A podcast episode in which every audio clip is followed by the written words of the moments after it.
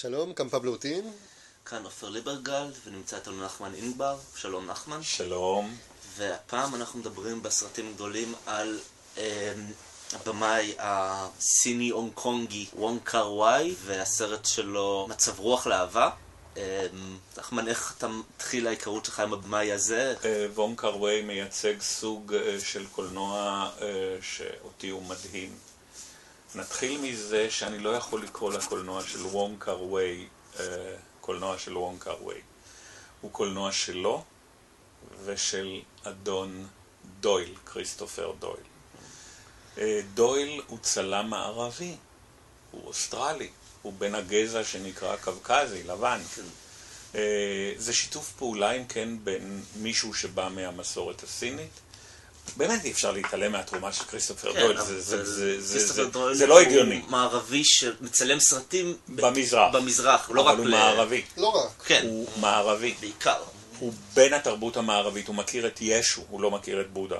הוא מכיר את פיתגורס, הוא לא מכיר, אני יודע, את פיתגורס הסיני. ולכן היצירה שלהם היא יצירה שנורא נורא מתאימה להונג קונג.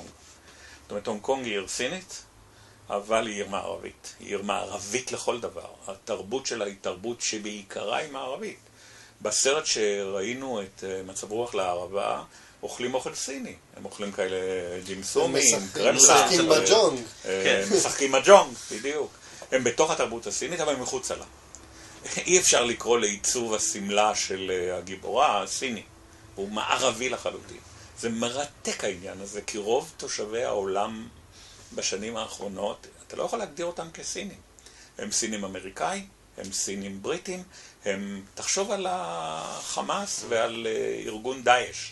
האיש שערף את ראשו של העיתונאי הוא בריטי, סליחה על הביטוי, הוא בריטי. כלומר, אין ערבי היום, יש ערבי בריטי, ערבי שוודי, ערבי צרפתי, כן. יהודים תמיד היו כאלה. אני מוצא שבמזרח אתה מוצא לפחות שלושה מקומות כאלה. הראשון הוא הונג קונג, שהיא הראשונה מבחינה היסטורית, במובן הזה שהיא עיר מערבית, מובלעת מערבית. הייתה בשלטון בריטי, אבל באמת מובלעת מערבית. עד התקופה שבה עשו צילומים לסרט הזה, אגב. כן, זה היה עדיין בשלטון בריטי. ולכן זה נותן לי עולם מעט יותר פתוח, יותר, אם אתה רוצה, רב תרבותי. המקום השני זה טיוואן. טיוואן היא המדינה השנייה בעולם מבחינת הסיוע הכספי האמריקאי שניתן לה אחרי ישראל.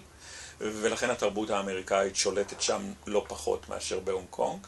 כלומר, טיואן זה לא בדיוק סין, זה סין, זה סין, אבל לא בדיוק סין.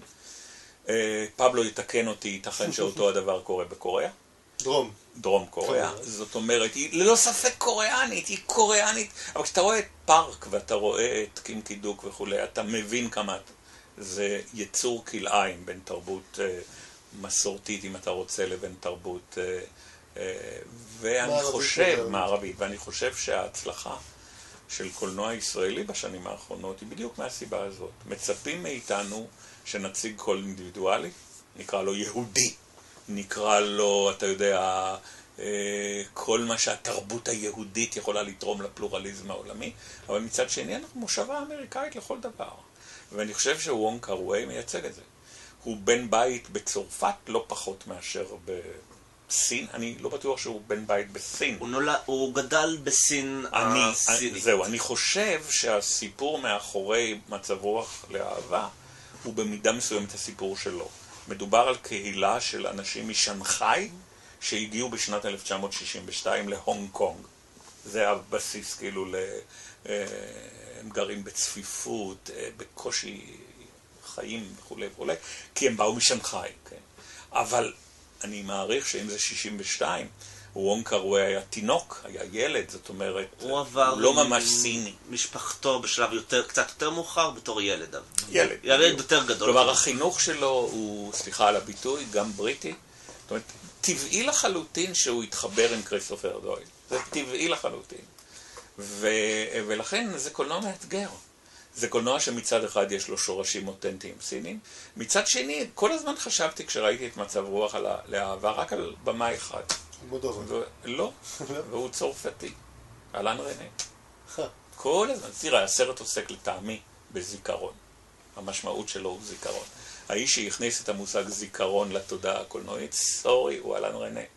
דרך הירושמה אהובתי, שעוסק אולי בצורה נפלאה ביותר במושג זיכרון. ואני חושב שכל הקטעים האלה במסדרונות עם הסלואו מושן, שאוב מאלן רנה, יש המון השפעות של אלן רנה. והסרט עוסק בזיכרון, הוא עוסק בזיכרון. אחד הדברים שחשבתי עליו כל הזמן, זה אותה שאלה שהעלינו בפעם שעברה, וגם הפעם העלינו אותה כשדיברנו על קיארוסטמי, הקשר בין הקולנוע של וונג קאר-וואי והמושג היסטוריה. האם יש לו קשר להיסטוריה? אז בואו ניקח את הקטע היחיד בסרט שיש לו קשר להיסטוריה. בסוף הסרט הגיבור עובר מהונג קונג לסינגפור, ומסינגפור כנראה הוא נשלח למשימה עיתונאית, הוא עיתונאי. עיתונאי סופר, אבל עיתונאי. לקמבודיה, לא? לא, לקמבודיה, בדיוק. ושנייה, אם אני קראתי נכון את הטקסט הקולנועי, הוא מבקר בעיר שנקראת אנקור וואט, כלומר העיר של המקדשים בתוך הג'ונגל. העיר העתיקה שהג'ונגל כיסה אותה והיום חשפנו אותה. ומה שמביא אותו לשם זה היסטוריה. 1966, דגול מארגן חזית נגד האימפריאליזם האמריקאי, והוא כולל את קמבודיה שהייתה פעם מושבה צרפתית, בתוך הניסיון להקים קואליציה אנטי-אמריקאית, והוא מבקר בקמבודיה וזוכה, אתה זוכר את הקטע הזה. 200,000 אנשים צובעים. והוא מבקר שמה קצת אחר כך, אבל הוא מבקר שמה לפני. אבל הנקודה היא שזה הקטע היחיד בסרט שיש בו היסטוריה. כי כל הזמן אתה חושב על הסרט הזה, בטח זה עלה גם על דעתכם. נאמר לנו במפורש, הסרט הוא ב-1962. נאמר לנו במפורש, ב-1963 הוא עובר לסינגפור. נאמר לנו במפורש, בשנת 1964, 5, הוא חוזר להונג קונג. ובשנת 1966, אולי הסדר הוא אפילו. לא, ב-66 רואים תקת חדשות, הוא מבקר ב-67. כלומר, זה נורא נורא בתוך ההיסטוריה. אבל הסרט, להערכתי, אין לו שום קשר עם ההיסטוריה. הסיפור הוא סיפור מעבר להיסטוריה ומחוץ להיסטוריה. למה וונג קאר-וואי שעשה את הסרט הזה בשנת 2000, לא ממקם אותו בשנת 2000? למה הוא זקוק ל-1962?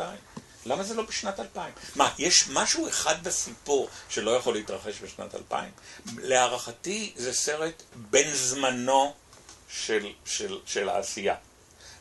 אין בו היבטים היסטוריים, אלא אם כן, אתה רוצה להשתעשע בהיסטוריה. איך אתה משתעשע בהיסטוריה? אין סלולרי.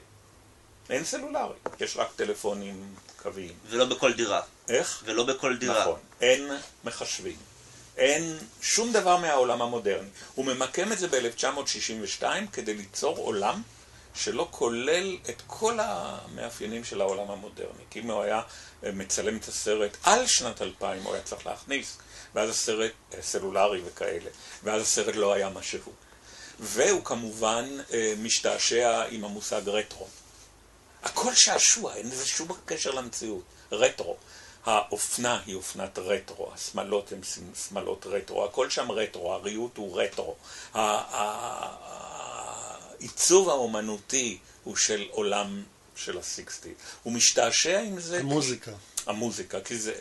המוזיקה היא הרבה יותר מ-60's, היא 40's.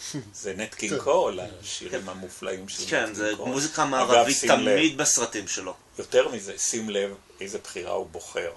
הוא בוחר להשמיע את השירים של נט קינג קול, שיש להם גרסה באנגלית, בספרדית.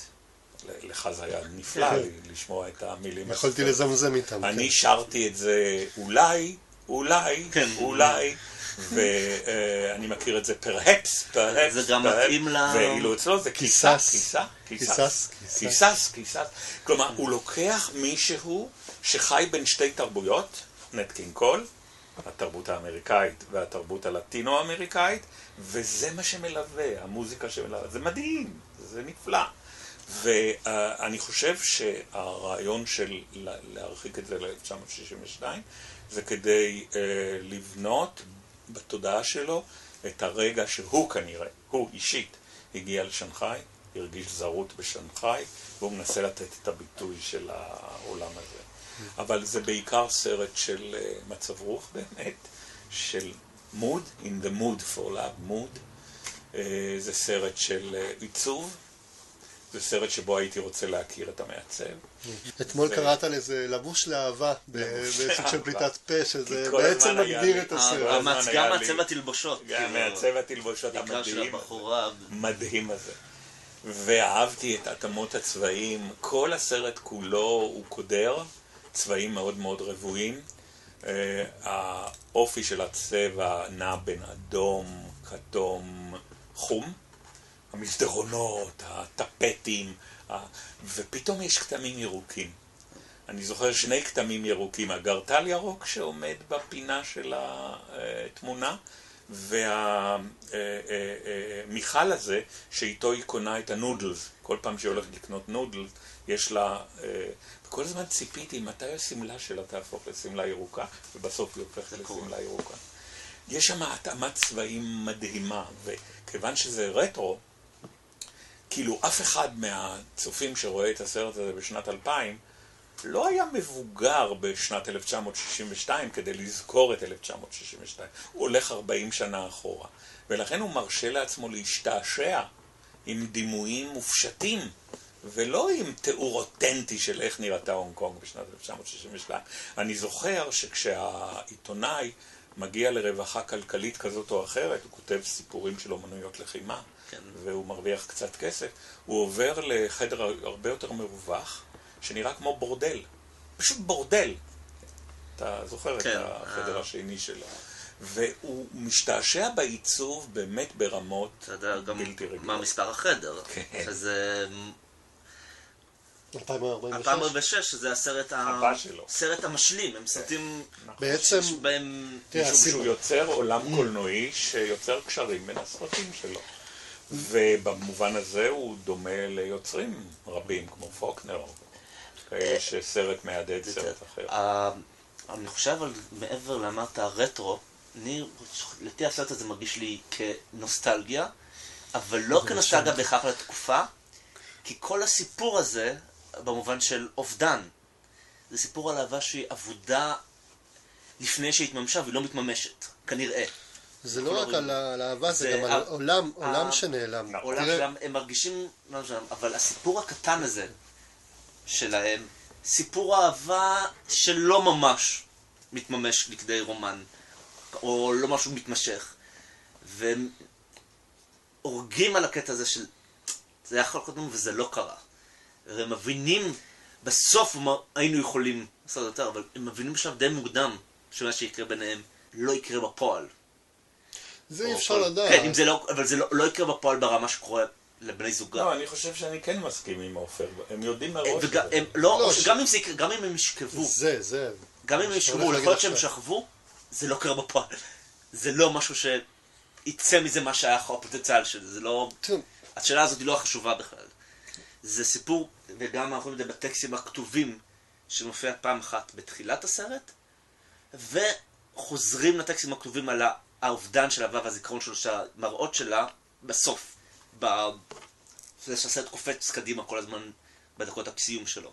תראה, הדברים בסרט הזה הם הרי לא לגמרי מוגדרים, אבל תחושת ההחמצה הנוראה הזאת באה לידי ביטוי בסוף הסרט, כאשר הוא חוזר מקמבודיה והוא מגיע בחזרה להונג קונג. אתה אמרת שזה ב-1967, ולא יודע, והתחושה היא שהיא נמצאת מאחורי הדלת, וכשהוא מחליט לדפוק על הדלת או לא לדפוק על הדלת, והיא עונה לו או לא עונה, היא לא עונה לו, כן?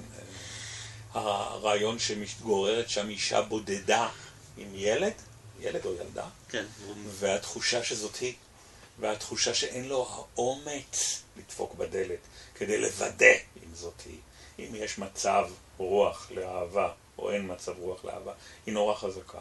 תראה, המבנה הדרמטי של הסרט הוא מאוד מאוד יפה.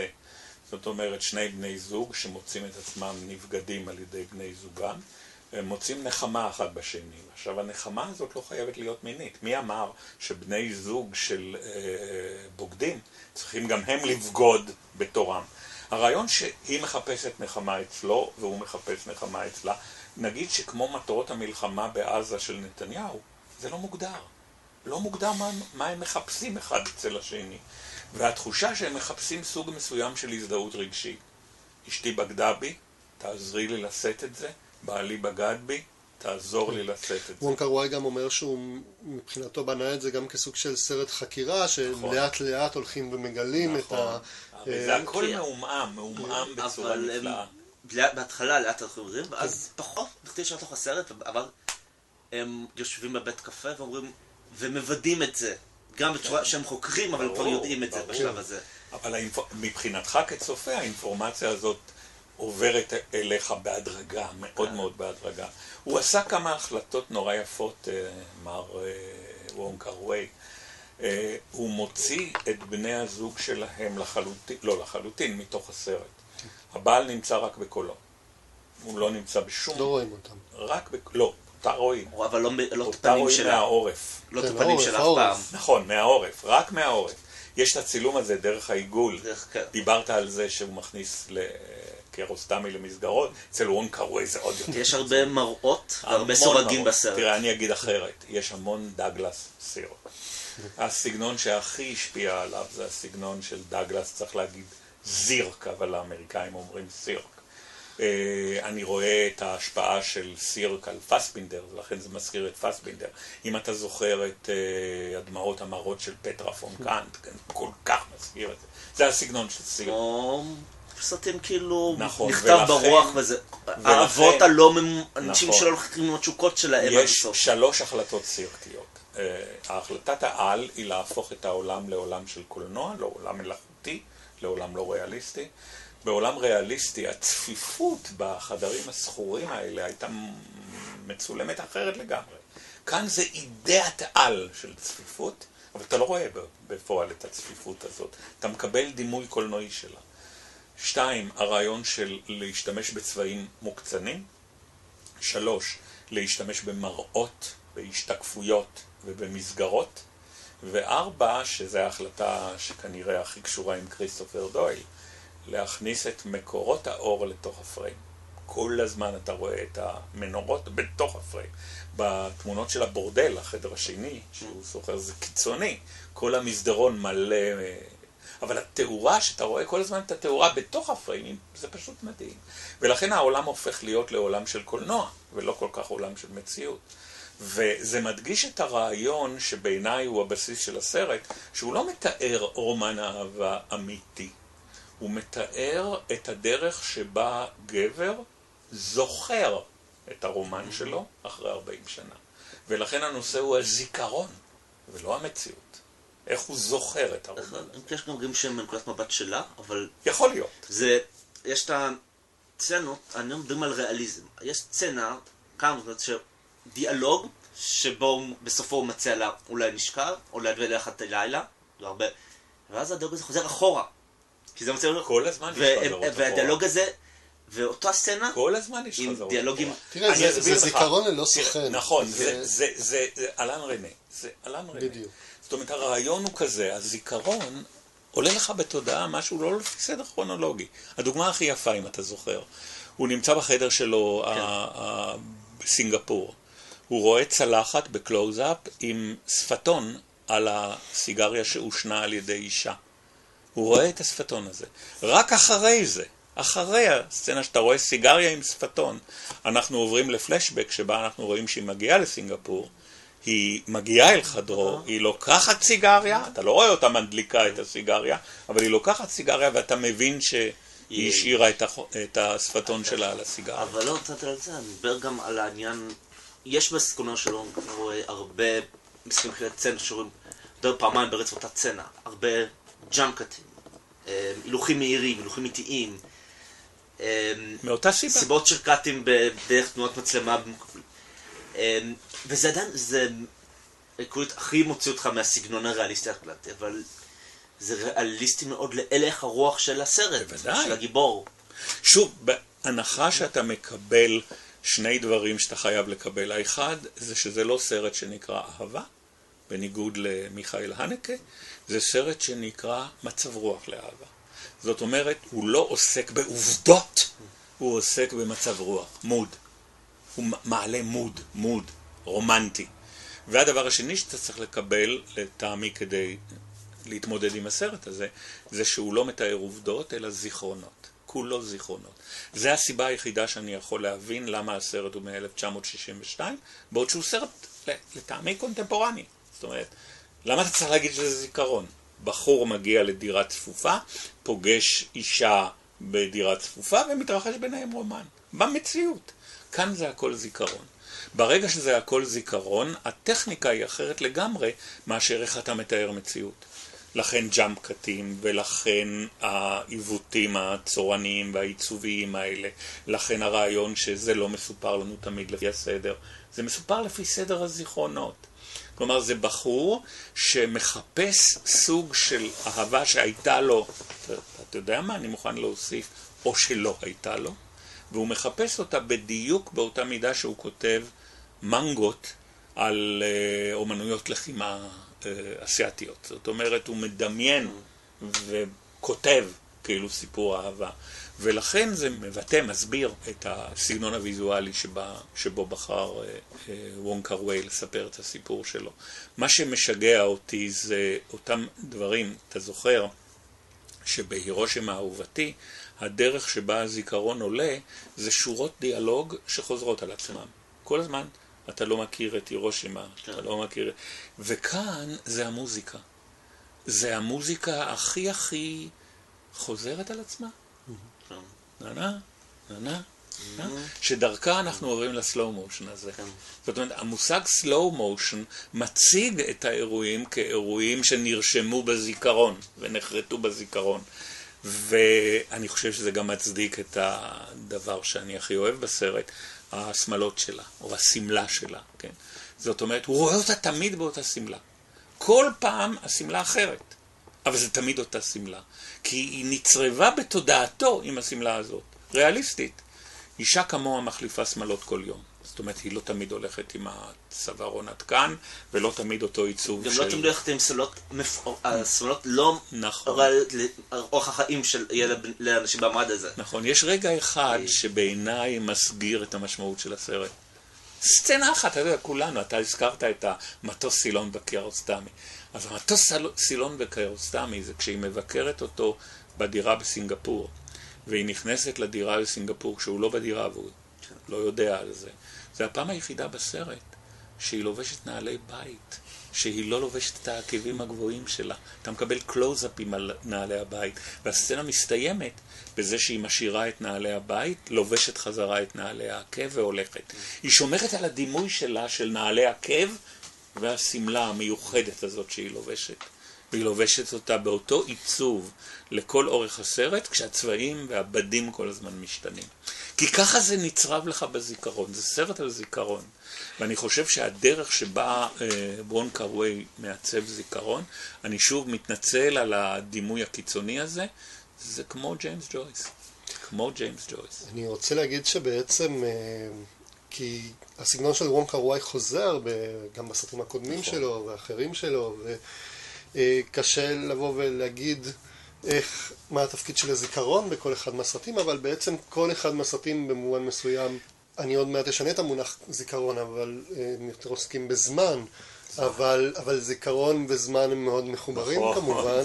זה גם על המרני. ובעצם אני רוצה להגיד שכל הסרטים של וונג קאר-וואי הם בעצם הם זיכרון של סרט שיכול היה להיות.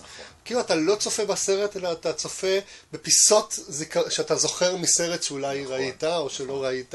יש איזשהו מצב באמת בעיניים שהוא כל כך מסוגנן, כל כך עשיר ויזואלית, וכל כך מפורק מבחינה קולנועית, מבחינה נרטיבית, אפשר לקרוא לזה, שאתה רואה פיסות של דברים שאתה זוכר סיפור. אני זוכר שאחד נכנס לדירה, אני זוכר שהיא עלתה, שהיא לקחה איזה...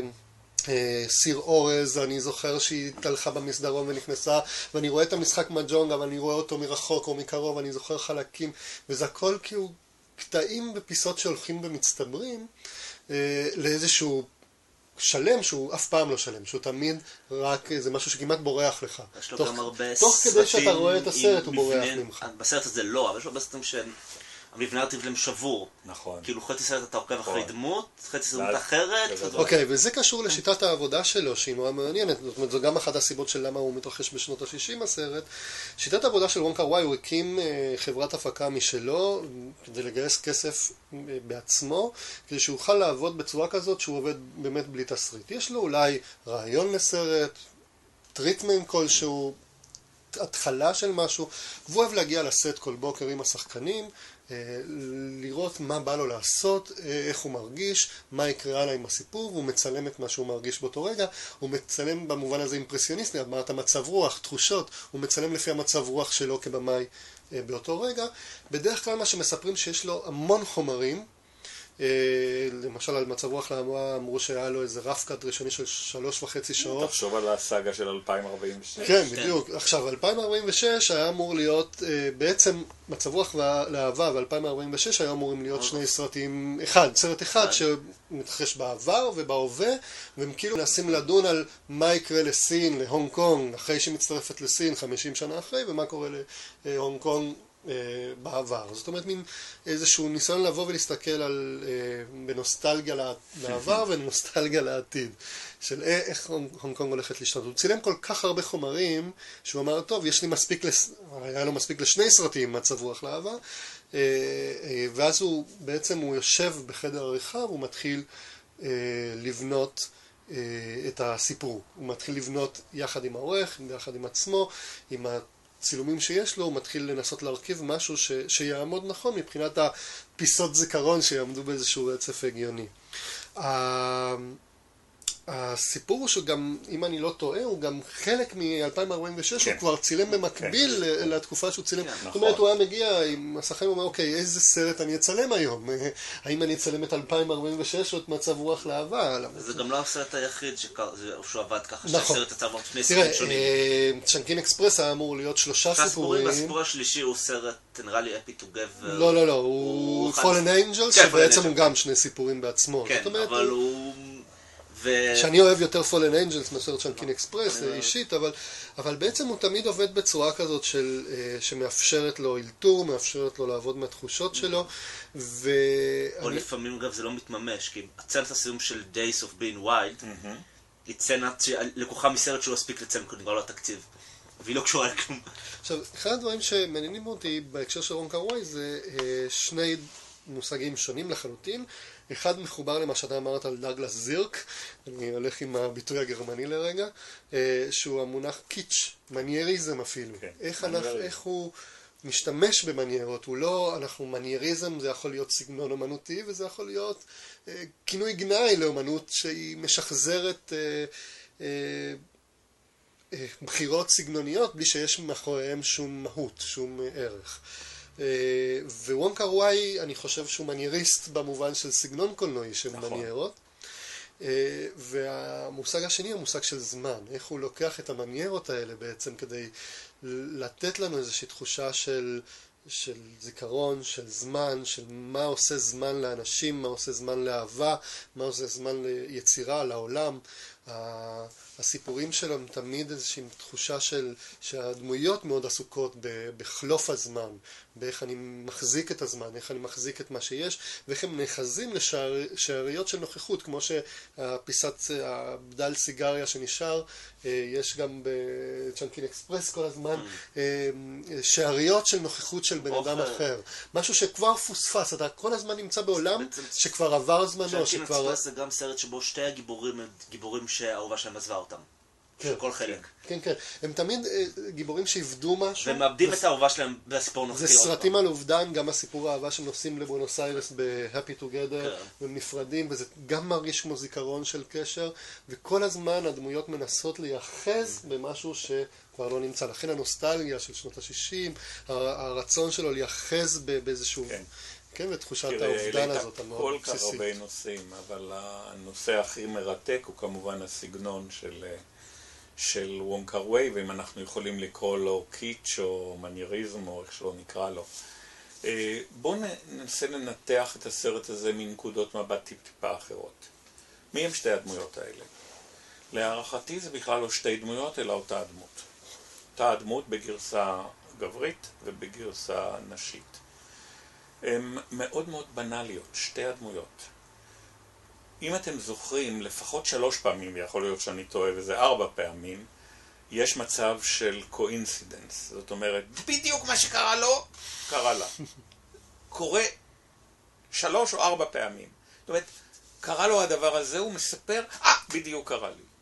זאת אומרת, הרעיון שזה אותו הדבר שקורה לשניהם. גם הרעיון ששניהם נבגדים על ידי בני זוגם, שהוא הרעיון העלילתי הבסיסי של הסרט, יוצר תחושה שזה אותו בן אדם.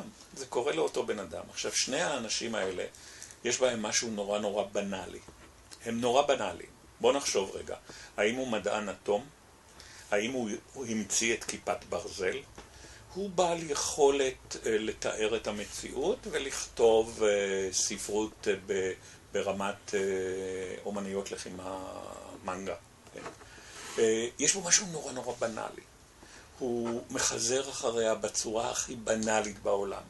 הוא חי את החיים הכי בנאליים. הוא לא בוחר את החולצות שלו. אשתו בוחרת את החולצות שלו. כל התיקים שלה הם תיקים שבעלה קונה לה. היא לא מחליטה על כלום. בעלה מכוון אותה, היא 0.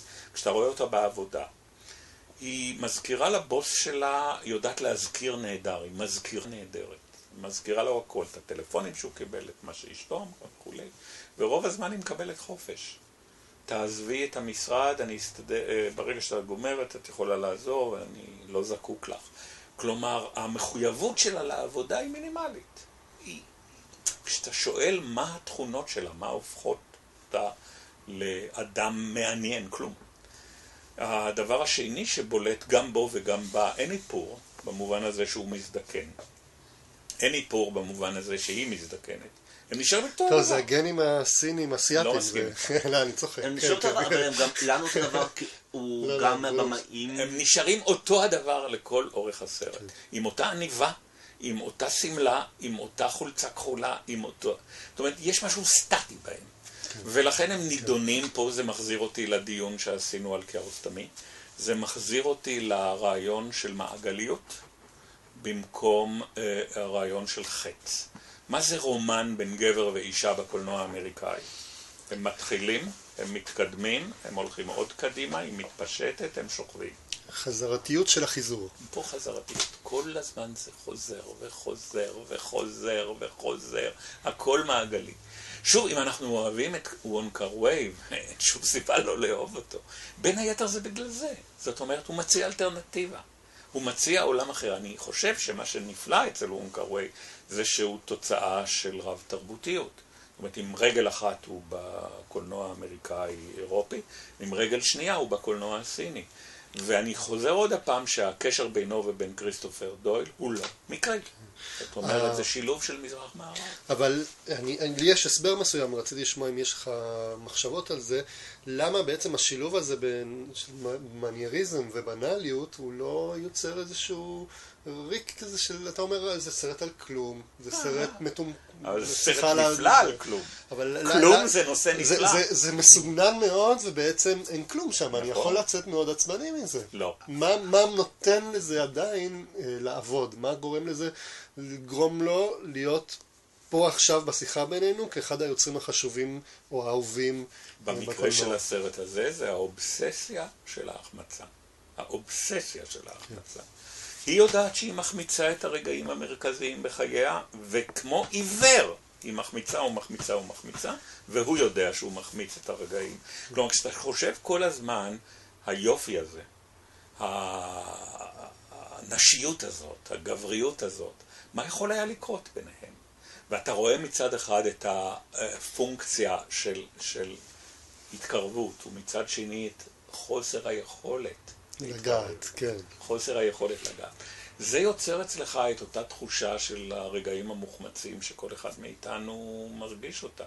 תראה, עוד הפעם, לא נעים לבוא.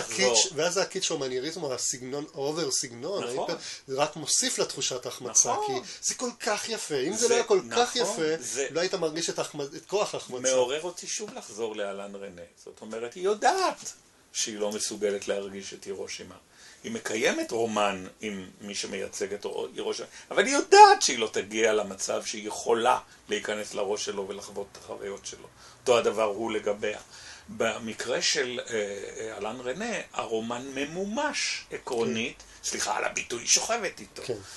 כלומר, הרעיון שעלילה אירופית הולכת קדימה, עלילה מערבית. היא גם רוצה להתמזג איתו ממש דרך הדימויים של ההתחלה, ולא מצוירת. כאן, כיוון שזה קולנוע אסיאטי, הנתונים של שניהם הם נתונים של אובססיה, ומצד שני יש את התחושה הזאת של מה יגידו, מה יגידו, מה יגידו. הרעיון שהם כל כך צפופים, עם משפחות סיניות כל כך צפופות, שכל הזמן מסתכלים עליהם ובוחנים את ההתנהגות שלהם. וזה צריך סוג מסוים של תעוזה, של שניהם אין. אין את התעוזה הזאת. אחד הדברים שמושכים את תשומת ליבי זה שהוא לא יוזם שום דבר. הוא רק מושכים אותו. זאת אומרת, אומרים לו בוא לסינגפור. לא שהוא רוצה לנסוע לסינגפור. אין לו רצון משלו, הוא לא מסוגל לבטא רצון משלו. יש לו רצון, הוא לא מסוגל לממש אותו, לפעול לריב. ולא, כאילו, כולם כבר חושבים שיש בן רומן. נכון, מה שמרתיע אותם. מה שמרתיע אותם. אנחנו נראה להם שאנחנו לא מקיימים רומן. כלומר, יש משהו כל כך אנושי וכל כך נכון. תראה, הדמויות הם במידה מסוימת אנטי גיבורים, הם לא גיבורים, הם לא גיבורים של הסיפור של עצמם, הם קורבנות של הסיפור של עצמם. זה מזכיר לנו בספרות המערבית, יוצרים כמו צ'כוב, יוצרים כמו גוגול. זאת אומרת, אתה אף פעם לא הגיבור של הסיפור שלך, אתה תמיד הקורבן של הסיפור שלך. אצל צ'כוב זה מאוד מאוד בולט. הרעיון הצ'כובי הכי חזק בסרט הזה, זה כמובן שלוש אחיות. הן רוצות לעבור למוסקבה, הן רוצות לעבור, והן נשארו בבית שלהן, אין להם שום סיכוי. הם נשארים בתחושת ההחמצה, תחושת ההחמצה זה הדבר שמלווה אותם. למה היא התחתנה עם בעלה? היא לא ידעה מראש איזה סוג של בעל הוא, משום שתחושת ההחמצה זה המהות שלה. תחושת ההחמצה זה המהות שלו. כשאתה חושב על החבר שלו, הקרח, המצחיק, למה הוא חבר שלו? זאת אומרת, מה החבר שלו מוסיף לחיים שלו שאין לו? החיים של החבר שלו הם חיים של פעולה. הוא לובש $30, הוא הולך לבתי זונות, הוא שוכב עם קרדיט קארד. הוא רווק חסר אחריות. הוא רווק חסר אחריות. ואתה אומר לעצמך, זה סוג מסוים של אלטר אגו שאחריו הוא נמשך. במקרה שלה, אין לה אפילו חברת נפש. המערכת היחסים האנושית היחידה שהיא מקיימת, זה עם הבוס שלה. וזה היחסים, איך אני אגיד את זה, הכי פחות מרגשים שיכולים להיות, כן? כלום לא קורה. גם בעלת הבית שלה. מה? גם בעלת הבית שלה, שהיא... שוב, הכל מוחמץ, כן. יש לי שאלה, אולי נחשוב קצת הלאה עם זה. למה תחושת ההחמצה, תחושת העובדה, היא חוויה כל כך מרכזית? למה אנחנו יכולים להתחבר אליה? למה שאני אגיד, רגע, אבל אני חי את החיים שלי, למה אני צריך להרגיש החמצה? אבל הנה, אנחנו מתחברים, אפילו אנשים הכי שטוב להם נקרא להם בחיים, יכולים להתחבר לרגש האנושי הזה של החמצה, החמצה של אהבה, החמצה של ילדות, החמצה של... תראה, המלט רוצה להרוג את אבא שלו, אבל הוא לא מסוגל להרוג את אבא שלו. כל החיים שלו זה חיים של דוד שלו, סליחה. כל החיים שלו הם החמצה. זאת ההחמצה הכי בולטת של מה שנקרא המצב האנושי, אנחנו מחמיצים. יש חמאס, אנחנו מחמיצים את חמאס. זאת אומרת, עשינו מלחמה שלישית, אבל אנחנו מחמיצים את חמאס. תחושת ההחמצה זה אחת התחושות האנושיות הבסיסיות ביותר. ושוב הזכרתי, ואני חוזר על זה, צ'כוב. צ'כוב את כל המוניטין שלו קונה מתחושת ההחמצה. זאת אומרת, הרעיון שהילדה שלא מסוגלת לישון בלילה, בסופו של דבר תרצח את התינוק, זה מצב יוצא דופן בסיפורים של צ'כוב. בסיפורים של צ'כוב, בוא ניקח את הגברת עם הכלבה. מה, אתם רוצים להגיד לי שוונג קאר-וואי לא קרא את הגברת עם הכלבה? אתם צוחקים עליי. זאת אומרת, התחושה הזאת של ההחמצה. ההחמצה זה אחד ההיבטים הכי אנושיים שיש. זה לא נעים, זה לא נוח, אבל אתה רוצה להתחבר גם לזה. אז גם חוסר היכולת לפעול. נכון. וגם העובדה שכשאתה כן פועל, ורטיגו, אתה עדיין מחמיץ. נכון. יש איזשהו... אבל... כי הוא מחמיץ פעם ראשונה כי הוא לא פעל, ופעם השנייה הוא פועל, והוא בכל זאת מחמיץ. אבל הוא גם... כלומר, הוא כאילו שואל את השאלה על היכולת האנושית להחמיץ עד כדי כך פוטנציאל כל כך גדול. ואני חושב שכל אחד מאיתנו מתחבר עם זה. החמצה של היכולת שלנו להיאחז ברגעים שבסופו של דבר הופכים רק לפיסות זיכרון. וכל הסרטים שלו באמת עושים את החוויה הזאת, שבנוסף אני חושב שהסגנון נותן לזה עוד רובד. שהרובד הנוסף הוא הטקסטורה, החוש המנגע. האם אנחנו מדברים על לגעת, להריח, זה קולנוע שמנסה לעורר בנו בצורה כל כך חזקה את חוש הראייה והשמיעה, שאנחנו כבר מתחילים גם לעורר את החושים האחרים, תוך כדי הצפייה בוונג קאר-וואי. אתה יודע באיזה בושם הם משתמש, בלי שיש לזה איזה התייחסות. תראה, הסרט הישראלי הכי קרוב לעולם הזה של וונג קאר-וואי, הוא ביקור התזמורת של ערן קולי. לא הייתי חושב על זה בכלל. אני אסביר. לכאורה זה היסטורי. הסכם שלום.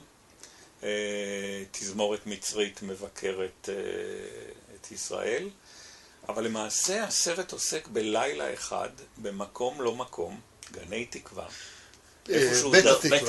בית התקווה, מקום דפוק שלא קיים, כי יש פתח תקווה ויש וכולי וכולי, בתוך עולם שאין לו משמעות היסטורית. מה שחשוב זה כיצד סלח בקרי ואיך קוראים ססון גבאי משפיעים על חייהם של אנשים שלא חיים את ההיסטוריה, שהם מחוץ להיסטוריה לחלוטין, שהשאלה אם יש שלום בין ישראל ומצרים לא מעניינת אותם בכלל. כלומר, הוא לוקח סיטואציה כאילו של 2046, של 50 שנה לוויתור על הונג קונג, וכאילו לוקח את הסכם השלום ועוסק בבנאלי, בבעלת המסעדה, בגבר הזה, אני יודע, בדברים הכי בנאליים. בבילוי בדיסקוטק. ובתחושת החמצה, בתחושת החמצה. כלומר, ההכנסה כאן של שני מצרים פותרת את ה... כלומר, עוזרת למחמיצים לא להחמיץ. הם לא מחמיצים כי זה סרט מערבי. סרט אסיאתי נשאר עם תחושת ה... למה? אני דווקא חושב שביקור התזמורת הוא כן סרט על החמצה, על חוסר היכולת לממש את ה... נכון, אבל בלילה אחד זה מתממש. בלילה אחד זה מוחמץ. לא, אנחנו נדבר על זה כשנדבר על ביקור התזמורת, זה יכול להיות גם שיחה מעניינת. ומעניין הקשר שעשית בהקשר של ההחמצה. רק מהבחינה הזאת, כי ויזואלית זה לא דומה בכלל, הסגנון של ערן קולירין שונה לחלוטין. אתה חושב שתחושת ההחמצה היא גם במובן מסוים, הנוסטלגיה, החמצה, אובדן, שברון לב, יש לזה איזשהו ערך שיכול להפוך לחיובי, שיש משהו שאנחנו יכולים לצאת ממנו כרגש אנושי שהוא פרודוקטיבי ולא רק איזה רגע של חישה במה שעבד? התשובה ניתנת באופן חד משמעי בסרט עצמו. בנקודה של השפל הגדול ביותר, בתחושה של ההחמצה הגדולה ביותר, הוא מגיע לעיר אנקור. והוא מבקר במקדשים ששרדו אחרי ששנים הם היו בג'ונגל. ואם אתה זוכר, הוא נוגע במין חור כזה, מחילה כזאת. הוא נוגע בג'ונגל, הוא נוגע, סליחה, בשאריות של התרבות שהייתה פעם. והתחושה היא שאתה יכול להתחדש, שהקיר, הכותל המערבי של בית המקדש יכול להביא לבניית בית המקדש. זאת אומרת שהיכולת להתחדש, ככה הוא מרגיש, קיימת. ואז הוא הולך בחזרה להונג קונג ומחמיץ את הרגע בפעם נוספת. שוב, התחושה שלי, אולי לא קראתי נכון את הסרט, התחושה שלי שהאישה עם הילד שנמצאת מאחורי הדלת הסגורה, זאת היא. והתחושה שלי שאין לו האומץ לדפוק יותר חזק. אם הוא היה דופק יותר חזק ואם היא הייתה יוצאת אליו, הוא היה צריך לממש רגש שאין לו יכולת לממש אותו. הוא חי טוב מאוד את תחושת ההחמצה. זה המהות שלו, החמצתי. החמצתי את האהבה היחידה שהייתה נותנת משמעות לחיי. ואותה הדבר לגביה. נכון. אתה יודע שהאהבה היחידה שנותנת משמעות לחיי, כי החמצתי אותה. נכון, כי זה המהות שלי. זה המהות שלי. עופר אומר שאם מממשים את זה, אז זה לא האהבה הכי גדולה. אולי זאת שמחמצים. בדיוק. מושפור הורס משהו מהקשיבה. נכון, האובססיה של ההחמצה חזקה יותר מכל הארץ. זה כמו קצת הפנטזיה שיכולה להיות לנו על שלום עם המצרים הפלסטינים. אנחנו מחמיצים את ה... אנחנו לא מחמיצים את היכולת... אנחנו מחמיצים איזושהי אוטופיה של קשר רומנטי מאוד עמוק בין שני העמים. או הבחורה בוורטיגו. נכון, אותו דבר בדיוק. הוא הופך אותה לבחורה שלא קיימת. נכון. הוא מעדיף את הבחורה בדמיון על פני הבחורה במציאות. יש לו גם שחקנים, פבלו אמר שהסינים לא מזדקנים. יש לו שני שחקנים ברמה שפשוט לא תאומן. טוני ליאונג ומגי צ'אנג. כן, ושתיהם עובדים אותו הרבה. הוא קיבל את הפרס בקאן, השחקן. כן, הם שניהם מדהימים. יפים וחזקים במנוכחות. נטי אותו נוגע אותו מ-1990. גם דיברתי על איך יוצרים, כשיש גל של יצירה במדינה מסוימת, אז גם יוצאים שחקנים שמזוהים, אז בהחלט שניהם... הם יצאו גם לכל התרבות האסייתית בכלל, גם בדוחות. עכשיו, דטון לנג איתו מ-90 עד ימינו, עד הסרט האחרון שלו. אנגלי גם. כן, אבל הוא נראה באמת אותו דבר יחסית. היא עשתה קריירה אחרי הסרט. כן, כן, היא הייתה בצרפת, היא שיחקה בכמה דברים אצל... היא הייתה בת זוג של אוליבי הסייס, ועשו כמה סרטים ביחד, היא גם זכתה בפרס השחקנית בכאן. סרט אחר. על קלין, על קלין, כן. מה שמעניין לגבי, אמרת שוונג קאר-וואי עובד בין תרבויות. ב-20 שנים תרבויות ו... הוא ניסה את ה... הוא עבר גם בעצמו לארצות הברית. זהו, הניסיון של ארצות הברית, הוא סרט נחמד. הוא עדיין מנסה, נראה לי. יש גם על אדי משנחל, שהוא סרט שלא מתממש הרבה זמן, שהוא לא רמק אורסון וולס, אבל הוא סרט שהוא עובד על בארצות הברית הרבה שנים ועדיין לא השלים אותו, או עדיין לא צריך לצאת לצילומים. אז עלילות בלוברי שהוא סרט מאוד חביב, שהוא עשה בארצות הברית, הוא מאוד חביב, הוא לא... מגיע לרמה של היצירה האסייתית. אחד הדברים שמפתיעים אותי באמת עם הקריירה של וונג קאר-וואי, שאחרי מצב רוח לאהבה, בעצם הוא נכנס לאיזשהו סוג של סטאסיס, לאיזשהו עצירה במובן מסוים, כי כל שנות ה-90 הוא יוצא לעשות סרט אחד ויוצאים לו שלושה. כן, אז יש לו סרט ב-94 וב-95 וב-97 וב-98, זאת אומרת, ופתאום... זהו, הוא פתאום נכנס להיות מצב רוח לאהבה, לוקח לו 4 שנים גם לסיים את או משהו כזה. 2046, ואז לא. ואז הוא סוג של נתקע שם, הוא סוג של... לילות בלוברי שיוצא שנתה אחר כך, הגרד מאסטר יצא שנה שעברה אחרי 10 שנים בעבודה, ואחרי ש3 סרטים לפחות שהם חיכו של הגרד מאסטר, יצאו לפני שהושלים את הסרט שלו, המקורי. נכון. אבל הוא גם שחזר מחדש את הסרטים הקודמים שלו. הוא עושה... בסדר. נאחל לו שמעיין היצירה שלו. אבל זו תופעה מעניינת. עכשיו עושים בוונציה מחווה, זה בוונציה, נכון? את המחווה לוים ונדרס? כן. שגם כשחושבים על זה, איך הוא היה פעיל ועשה סרטים נהדרים בשנות ה-70, אולי אפשר להגיד גם בשנות ה-80, ואז כל היתר הוא עושה עוד סרטים, אבל... הוא פעיל באותו קצב, פשוט לא באותה איכות, אני חושב. אבל הוא יותר עסוק בפוליטיקה ובדיפלומטיה מאשר ב... אני לא לגמרי בטוח, כי בתחום הדוקומנטרי הוא נשאר ברמה הגבוהה ביותר, עם הסרט על פינה, אני מאוד אהבתי אותו. וים ונדרס הוא דוגמה נוספת של מי שחי בין שתי תרבויות. בקולנוע הישראלי יש לנו את משה מזרחי, שעשה סרטים צרפתיים לא פחות מסרטים ישראלים. הוא בא מקהיר, לא, סליחה, הוא בא מאלכסנדריה, מתרבות מצרית, שהיא פרנקופונית, היא מאוד מאוד פרנקופונית. מצד שני הוא במה ישראלי. זה שוב דוגמה נהדרת לבמאי שחי בין שתי תרבויות. ובזיכרון של ונדרס ועוד כל מיני במאים שאפשר להזכיר פה, אנחנו נראה לי עם זה, אנחנו בינתיים מסיימים את העונה השנייה של הפודקאסטים על הסרטים הגדולים, ותמיד עם תחושה של החמצה, שאפשר לדבר על עוד כל כך הרבה במאים. ובעונה השלישית, אתה מבטיח באמת, נדבר על קולנוע ישראלי. קולנוע ישראלי. ננסה לעשות עונה שלישית, נדבר על קולנוע ישראלי, ננסה לחשוב... ביחד על למה אתה אוהב את הסרטים הישראלים שאתה בוחר, טוב, אז נמשיך,